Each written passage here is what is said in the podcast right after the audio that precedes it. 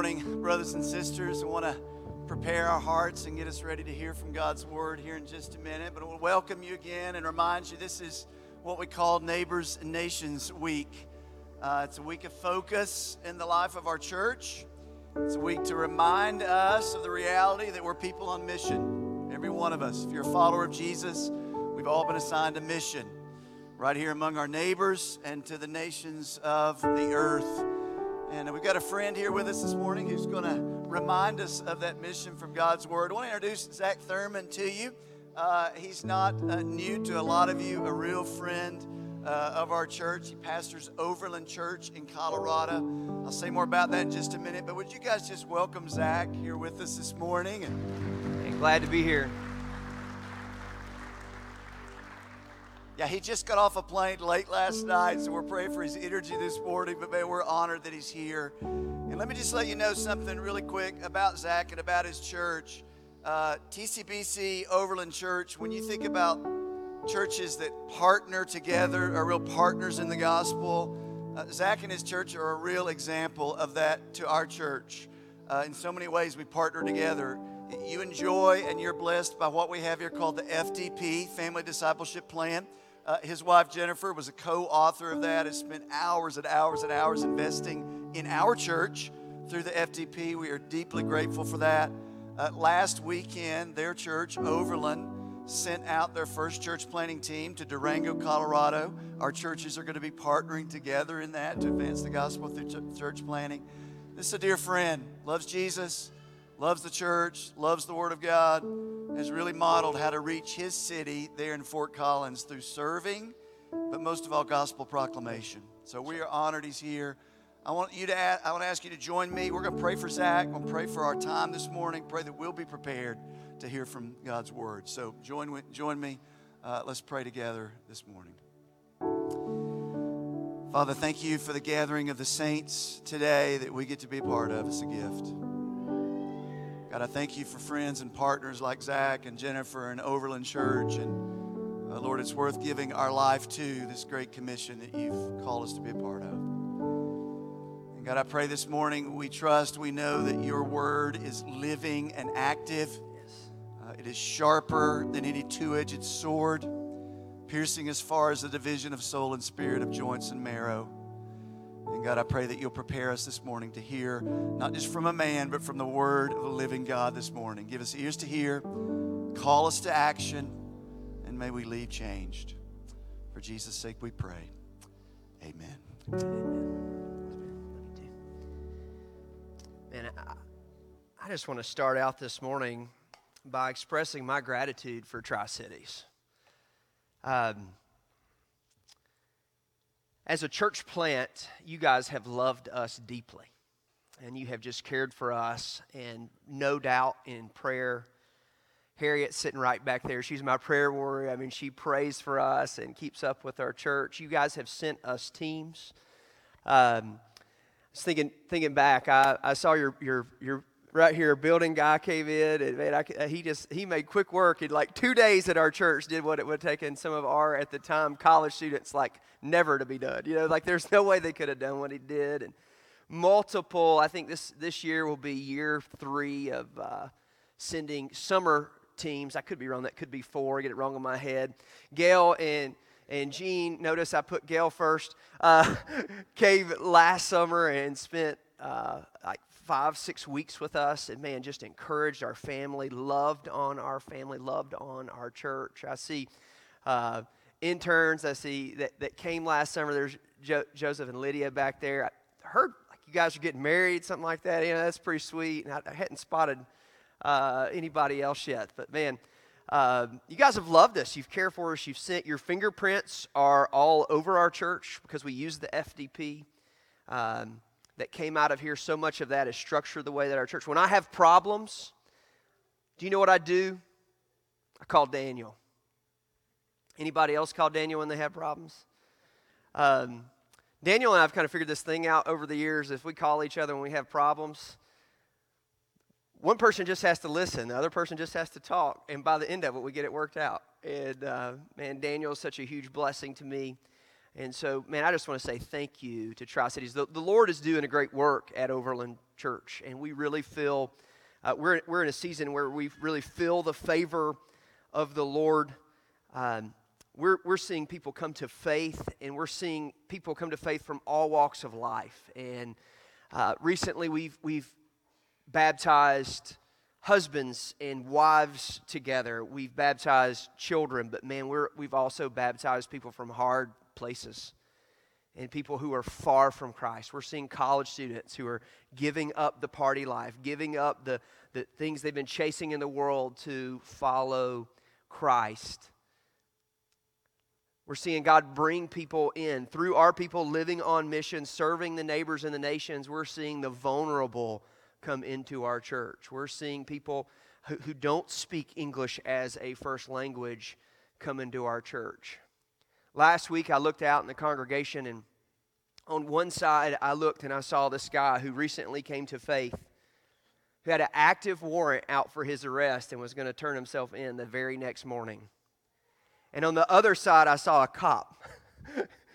and I thought, I'm glad he doesn't know who that is, or we'd have a scene right here in the middle of church. I mean, the Lord is working. This morning at our church, we're going to baptize um, a couple of folks, and it will break our single year record for baptisms, and that will happen the first Sunday in April this year. So the Lord is moving and working in our church, and so we're excited. I want you to know that you have uh, a part in that as your church has invested in our church and continues to invest in our church. You guys are sending interns to us, uh, four interns this summer, and a mission team. And so we're just super thankful. When, when your mission team was there last summer, uh, we had a major construction par- uh, project going on. We were adding about 30 parking spaces, uh, which essentially not quite doubles our parking lot, but about doubles the size of our parking lot. I want you to know last Sunday, every parking spot was full, and there were about 21 or 22 vehicles parked in the mud. And so, man, the Lord, the Lord is moving and, and working in our church. Uh, a few weeks ago, I showed up to church and I, I pull in the parking lot, and um, I was running a little behind. I was running a little behind, and so there was already a decent amount of folks there. And in in the front parking lot, Buddy Sampson, who's going to plant in Durango, was standing there talking to a guy who's holding a bicycle, and it was apparent to me that. Uh, the, the person that he was talking to was a, a homeless person, a transient. Uh, it's kind of what, what people kind of move through Fort, Fort Collins, and it's pretty apparent that he was high as a kite, just, just pulling in. And so I thought, oh, this is going to be interesting. Let's see what this is about.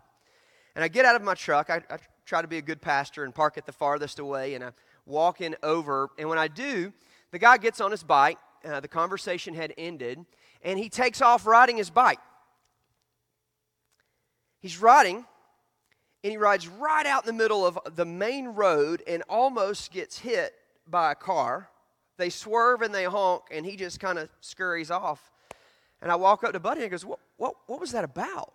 And he said, uh, Well, um, he told me his name, and he said, um, He was high. He had smoked meth last night and had been drinking, and so he was meth um, and high. What that means for us uh, in, in, our, in our context, man, uh, methamphetamines are, are a, a, a, bad deal. There's a lot of, a lot of homeless people using methamphetamines, but they're also using fentanyl. And fentanyl's on the streets. It's super easy to get where we are. It's $2 a pill, and so those two things are going hand in hand. But, but that causes some pretty major issues. And as this guy comes, and I was like, well, what did, what did he want? It was obvious. I mean, it was obvious that he, he should not be riding a bike. By the way, I just recommend if don't ride bikes and do meth. It's not a good thing. I said, what did he want? And uh, Buddy said um, he wanted to come to church. Well, why did he leave if he wanted to come to church? And he said, well, he got nervous. He said he was kind of twitching a little bit, he was tweaking, and he got nervous that he couldn't sit still during the service. I said, What'd you tell him? But he said, Well, I told him he should come in. He should come. It'll be okay. You can, if you can't, like, I'll sit with you. I'll be here. I'll, I'll sit right beside you. It'll be okay. the, the man goes, I can't. I can't. I, I can't. I'll get looked down on. People judge me. I, I don't have any business at church. I'm, I'm a mess. My life is a mess. I'm doing this meth. It's got a hold of me. I want to quit, but I, I can't stop. And Buddy just begged him. Buddy said, Listen, it's not too late. Come to Christ. He shares the gospel with him. He says, Come in, just come sit down. The guy goes, No, man, I can't. I just can't. And so he gets on his bike and he leaves. Buddy gave him his number. Buddy pleaded with him. Buddy begged him. But you know, the guy was probably right.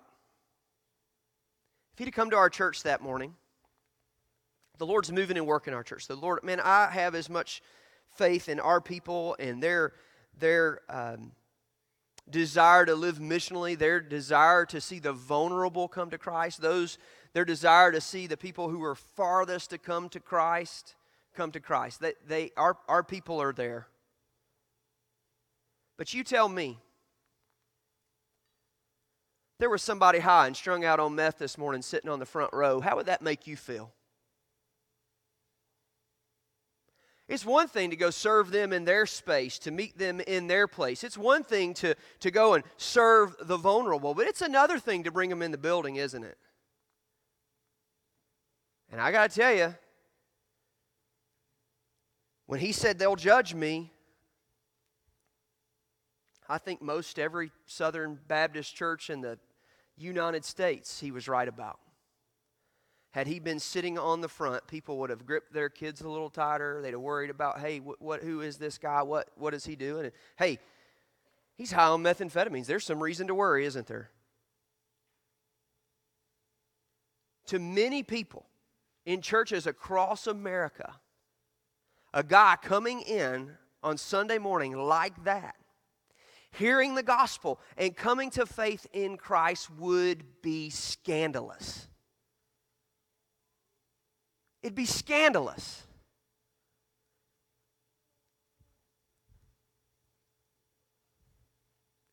Here's the big truth that I want you to take away this morning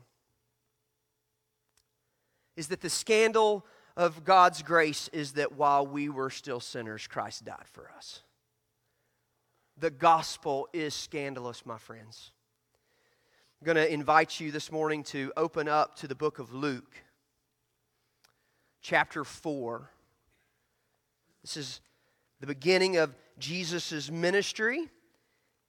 The beginning of Luke chapter 4, we see the temptation of Jesus by Satan. And one of the main things that we learn in that passage is that Jesus didn't just come to, to fight a physical battle, he didn't come to, to deliver Jerusalem from uh, Roman oppression but that he came to fight a spiritual battle against Satan and his demons.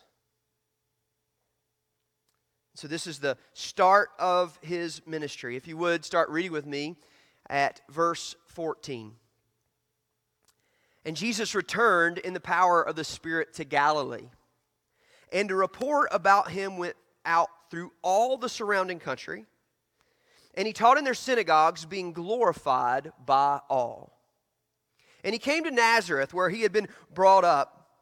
And as was his custom, he went to the synagogue on the Sabbath day, and he stood up to read. And the scroll of the prophet Isaiah was given to him.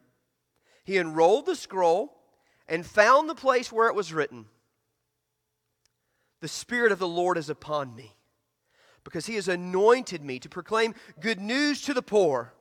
He sent me to proclaim liberty to the captives and recovering of sight to the blind, to set at liberty those who are oppressed, to proclaim the year of the Lord's favor. And he rolled up the scroll and he gave it back to the attendant and he sat down. And the eyes of all in the synagogue were fixed on him, and he began to say to them, Today the scripture has been fulfilled in your hearing. All spoke well of him and marveled at the gracious words that were coming from his mouth. And they said, Is not this Joseph's son? And he said to them, Doubtless you will quote to me this proverb Physician, heal yourself. What we have heard you did at Capernaum, do here in your hometown as well. And he said, Truly, I say to you, no prophet is acceptable in his hometown. But in truth, I tell you, there were many widows in Israel in the days of Elijah when the heavens were shut up three years and six months, and a great famine came over the land. And Elijah was sent to none of them, but only to Zarephath in the land of Sidon, to a woman who was a widow. And there were many lepers in Israel in the time of the prophet Elisha. And none of them was cleansed, but only Naaman the Syrian. When they heard these things, all in the synagogue were filled with wrath. And they rose up and they drove him out of the town and brought him to the brow of the hill on which their town was built so they could throw him down the cliff. But passing through their midst, he went away. As we begin to break through, walk through this text today, here's the first thing that I want to show you. Here's the first big idea is that Jesus glorified God by proclaiming his word. We look at the start of Jesus' ministry, it is one of proclamation. He came to glorify God. If you look at verse 15, it says, And he taught in their synagogues. Now, synagogue was somewhat of a temple outpost. In order for there to be a synagogue, there had to be 10 Jewish men uh, those 10 Jewish men would start that synagogue. This is not something we even see in the Old Testament. This is New Testament. Synagogue, even in itself, is a, is a, a Greek word, a New Testament idea, but these are these outposts. And, and we see that it was his custom. Jesus' custom in his life. He went to the synagogue on the Sabbath. And, and we follow Jesus as we come to the, to the church on the Lord's day. He modeled that for us. As he did that, it shows that he was being glorified by all. They, they were hearing him preach, and guess what? Jesus could preach. Imagine that. Um, Jesus could preach. They liked what he was saying. People wanted to come hear what he was saying. And what he was saying we, we, can, we can see this in multiple places in Scripture, but if you just go to John 17, you'll see that what he was seeking out to do was glorify God. He was seeking to bring God's word, to bring glory to God. And so Jesus' ministry was, was one of proclamation. They were glorifying him, and by glorifying him, they were glorifying God. Do you know how we glorify God? One of the main ways that we glorify God is by proclaiming Jesus Christ. This is what he modeled for us, and this is what he did. But then watch what happens. The scroll of the prophet Isaiah was given to him, he unrolls it. He steps up in his, this is his home synagogue. This is where he grew up. And he would have been familiar. They probably didn't have every scroll in the Old Testament. I'm sure they probably had the Torah and a few others, but obviously this was his home synagogue. And this is probably not the first time that he had read from Isaiah. And so he takes this scroll and he unrolls this scroll. Remember, their scrolls aren't like our Bible, it's not like they had pages, they didn't have. Uh, books and uh, chapter numbers and verses the same way that we do. So it's one book and they unroll it and he unrolls it. Isaiah's a long book. And he gets to chapter 61, what we would call it. It was just where he was in the scroll that morning. He unrolls the scroll and he founds the place and he says this The Spirit of the Lord is upon me because he has anointed me to pro- proclaim good news to the poor. He sent me to proclaim liberty to the captives and recovering of sight to the blind, to set at liberty those who are oppressed, and to proclaim the year of the Lord's favor. Here's the second thing I want you to see Jesus glorified God by serving the vulnerable. In John 17, I mentioned earlier, it says this I glorified you on earth, having accomplished the work that you gave me to do. And so what we see is that Jesus Jesus' work was one of proclamation, but it was also one of service. We see in the scriptures that Jesus didn't just come to be served, but to serve and to give his life for a rans- as a ransom for many. We're going to see starting right here, the very next thing that Jesus does is, is a healing, is a, a miracle. We're going to see that, that Luke, the physician, he's going to he's to account the 16 different times, and not just 16 different people, but the 16 different times where Jesus served and healed the vulnerable. Jesus did, did, did both. He proclaimed the gospel, he proclaimed the good news of the kingdom, and he did ministries of mercy. So, so often, we, as, as followers of Christ, fall into one or two, two camps, and we do one or we do the other. We're like really good at proclaiming truth or telling truth or telling it how it is or whatever we think we're telling or we do a pretty good job of, of serving the vulnerable and try to help them without telling them the truth. And this was this wasn't Jesus' model. This is what Jesus did. Jesus came and he proclaimed God's word. He glorified God, but he also said, I am coming. Because God has anointed me to, to proclaim good news to the poor. Proclaim liberty to the captives to help the blind to see. And for those people in that crowd that day, and the crowds that would follow, every synagogue that he enters, enters after that, they have a problem with him. It's scandalous to them. Ministries of mercy are often scandalous to the self righteous. They couldn't believe that Jesus would go and touch a leper. Matter of fact, when lepers would come, lepers had to yell by, by their law, unclean, unclean, unclean. They had to present to themselves, hey, we're carrying this fleshly disease. We've got these issues, and, and they, would, they would keep them away. But what would Jesus do? But go and say, Come here. And the very ones that they said unclean, unclean, unclean, Jesus touched. Jesus healed. It wouldn't just be the lepers, it would be the paralytic, it would be the ones who couldn't walk, it would be the blind, it would be multiple problems, but it would also be the sinners, the outcast, the tax collectors.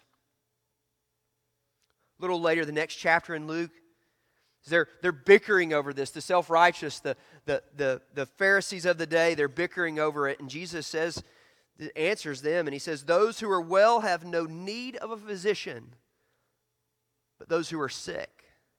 I've not called the righteous, but sinners, sinners to repentance. I, remember, I, I mentioned that Jesus didn't just come to fight a, a physical battle, he didn't just come to heal people from their physical needs, that he came to fight a spiritual battle. In Luke chapter 5, there, when he, when he says that to them, he's saying to a, a, a, a, a lame man, get up and walk. He's healing them and saying, no, there's a bigger thing to be healed. Not come to call the righteous, but sinners to repentance. And so as we look at Jesus' ministry, we have, to, we have to put these two things in balance. Can we just proclaim the truth? Can we just proclaim the gospel? Or do we have to serve the vulnerable? And, and, and the truth is, it's both. And you can't truly serve the vulnerable without proclaiming the gospel. And if you think you can just proclaim the gospel without serving the vulnerable, serving your neighbors, and serving the nations, then you've missed the point of the gospel. Jesus didn't come to just merely make the world a better place to go to hell from. And neither should we. As we seek to love our neighbors, the nations, as we seek to, learn, to serve the, the vulnerable, to, to help them in their life, we must proclaim the gospel to them. We must see them come to faith. And as they come to faith, we must disciple them, raising them up, and that will impact the social injustices in the world. That will impact poverty in the world. That will impact suffering and sickness. We must serve those in our community who are at need, uh, who, who, who have risk, who are in need. We, we must look into our community and go, who are the vulnerable? Who are the people who we need to proclaim this good news to? These are the people that Jesus would have gone to. We must identify them. We must love them. And we must not just love them and serve them and keep them away from us, but we must do as Jesus did and bring them into the fold. Our church should look like our community. Our church should look like the people around us. And so when the vulnerable around us must be welcomed into the fold. The, the, the good news of the gospel proclaimed to them. Yes, we must meet social needs. Yes, we must meet physical needs. But most importantly, we must proclaim the good news of the gospel and we must serve their eternal needs. I want you to see this today in this text. My next big idea is that Jesus came to save us from our spiritual condition. We read that, that text, there's, there's a line in the, the very end of it there. Verse 19 to proclaim the year of the Lord's favor. That last phrase, the year of the Lord's favor. What it does is it recalls this Jubilee legislation. It goes back to the book of Leviticus, chapter 25. What you're going to find in the Bible is that the Bible takes care of the poor. There are all sorts of things in the Old Testament that were set up to care for the widow, the orphan, the hungry, the poor. It's, it's full of those things. Leviticus chapter 25, in verse 10, it says this It says, And you shall consecrate the 50th year and proclaim liberty throughout the land to all of its inhabitants. It shall be a jubilee for you when each of you shall return to his property, and each of you shall return to his clan. Now, land in ancient Israel was not bought and sold the way that it is today in our modern society or many modern societies. We think of deed and that deed being passed down, but, but a piece of property worked more on, on that of a, that, on the basis of a lease. And so the idea and how it should have been set up was this piece of property was meant to stay with this extended family's possession throughout its generations. But when an Israelite would have fallen on hard times, they could have sold that piece of land. But on the 50th year, um, at the Jubilee year, Jubilee year, that all debts would have been released. And so let's say it's the 40th year and you buy this piece of land, you know you have it for 10 years. And so you would buy according to, to that. That's how God set it up. In some ways, this was, this was uh, a debt forgiveness. Now, all the millennials in the room, your ears just poke, uh, perked up, and you said, Oh, tell me more.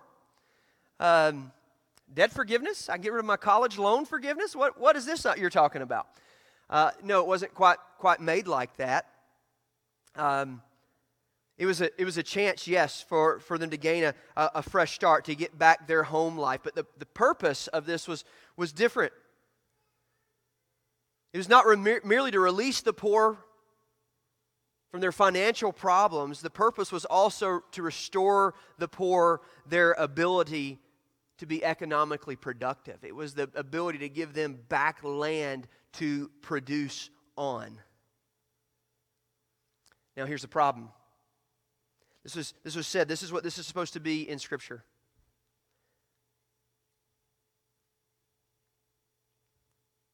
In God's creation order and God's creation plan, on the seventh day,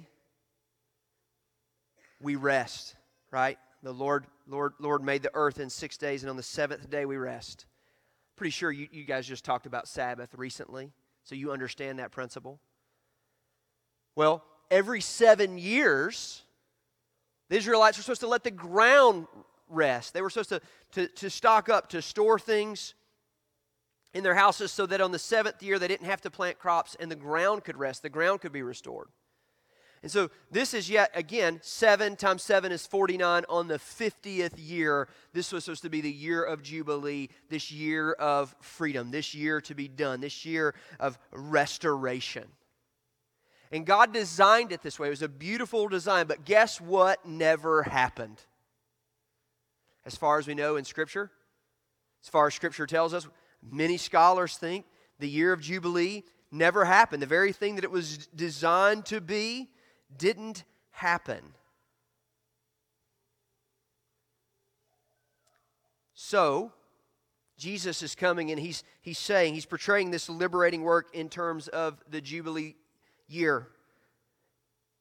He's saying that what I am doing is bringing this year. I am coming to release the oppressed from their debts. I'm coming to set the captive free. This is glorious in itself.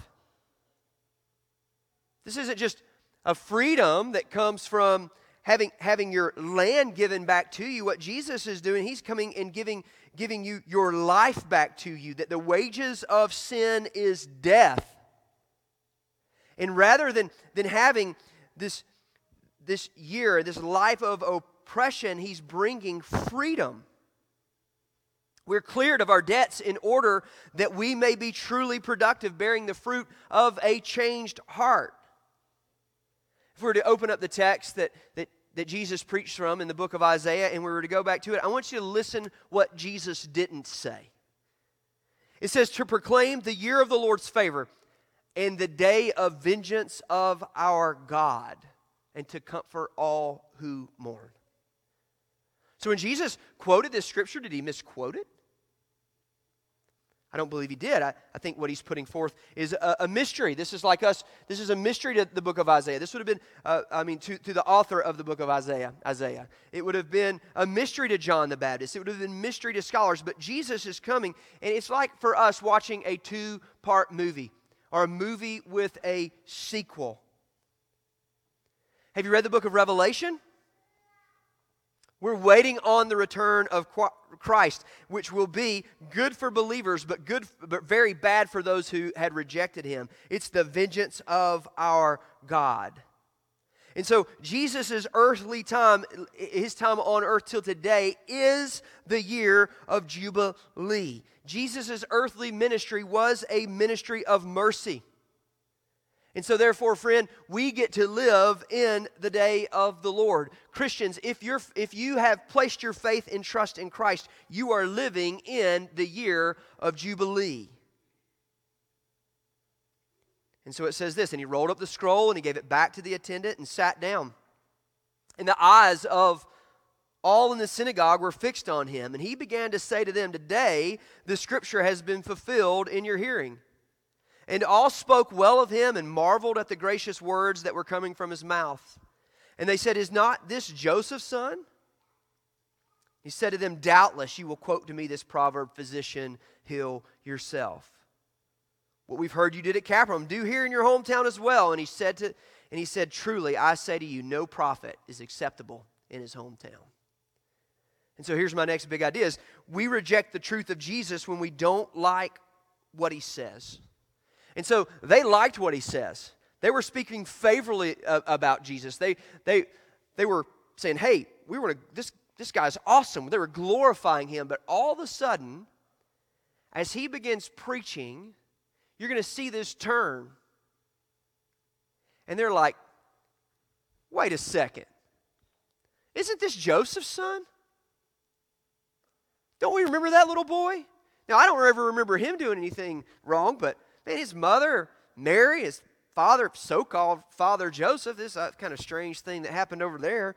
And man, have you met his siblings? James and Jude, they're punks. And his sisters, man, they're, they're crazy. That's just, that's just Jesus. We don't like what he's saying. Can I tell you? We still use that tactic. We still turn when we get to something in the Bible that we don't like, we quickly turn it or turn it around and turn it off. Have you guys heard of the deconstruction movement? All these people today who are, they've called it this deconstruction movement. We're deconstructing our faith and walking away from our faith. One, that's nothing new. And two, let me break it down for you. They've come to something they don't like in Scripture.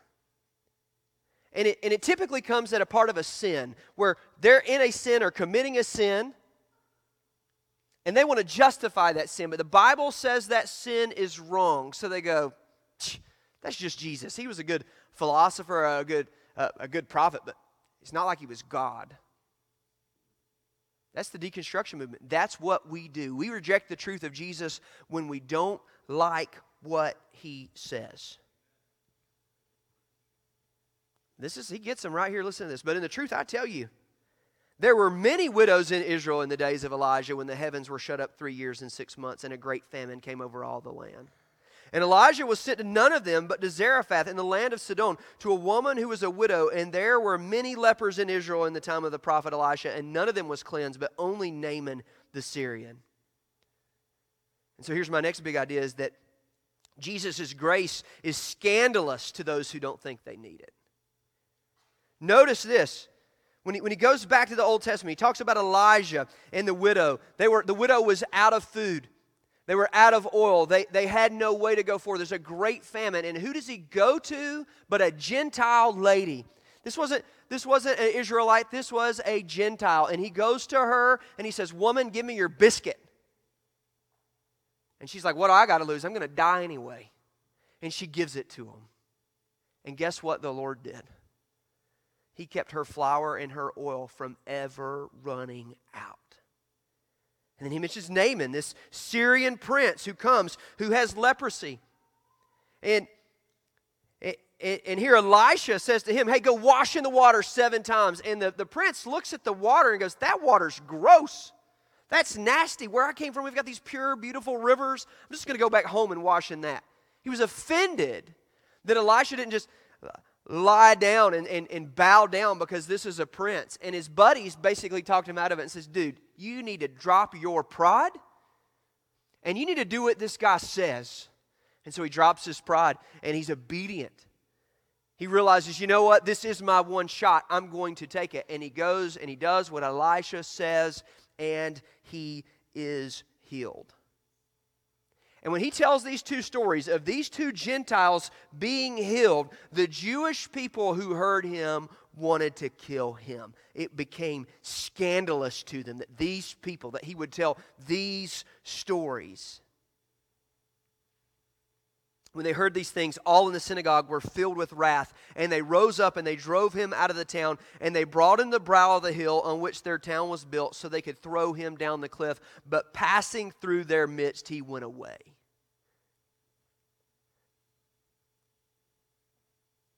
Jesus died to save those who wanted to, who wanted to kill him.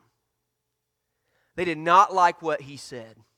And so when he says this to them, they rebel. This, one, this, this man that they were speaking favor, favorably of, they all of a sudden turned on because they didn't like the, the scandalous news of the gospel. They, did, they didn't like this, they rejected it. And so they thought, hey, we're going to kill him, we're going to take him. We're going to throw them off this cliff. But man, it wasn't Jesus' time to die for them yet. And so he slips off. This morning, as we, we look in this text, I want you to realize something that there are only two types of people. There are those who are self righteous and fail to see their spiritual condition. They're, they're like the, the Jewish folks that, that when they see that Jesus says, I came to proclaim the good news of the poor. They're going, I'm not poor. I, I came to recover sight to the blind. I'm not blind. I came to deliver the oppressed. Yes, the Roman government is oppressing us. How can we, how can we overthrow them? They fail to see it. Their self righteousness, they, they look at it, they don't see their true spiritual condition, they don't see their true need. And then there are those who see their spiritual condition they realize that they are the poor.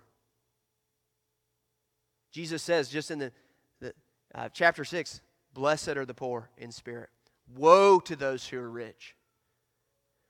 They see that they're poor. They see that they have a spiritual need that they cannot fill. They realize that, that those who would, who would come, those who would, would say, I am poor, I am blind, I am oppressed, I need a Savior. And this is the good news of the gospel that while we were still sinners, Christ died for us. That while we hated Him, while we were in rebellion to Him, while we blamed God for our problems, while we thought too highly of ourselves, no matter what we thought, that we realize we come to a place of poverty to see that we cannot save ourselves. And so then we recognize that this Jesus, this little boy from Nazareth, know that he really was God. That, that his earthly ministry, as we see it start here, as we see him heal, we see him serve the vulnerable, we see him proclaim the gospel. We see him do these three years of earthly ministry, miracle after miracle after miracle, all proving that he was God, with God, culminating on the cross. Where he who was sinless, the one who knew no sin, the one who had never sinned, went to the cross willingly and died willingly that you and I, unable to save ourselves, may be saved that Jesus was hung on the cross, that he was crucified on the cross, and that he died on the cross. That Jesus was put in the grave. And the thing that proved he was God was that on the third day he rose again. And so the Bible tells us that if you confess with your mouth that Jesus is Lord and you believe in your heart that God raised his son from the dead, you will be saved. And so today, I tell you, realize, turn from self righteousness to realizing that we are, we need, we are, it is by the grace of God that we're not in a vulnerable position and that we are poor in spirit and we need to be saved.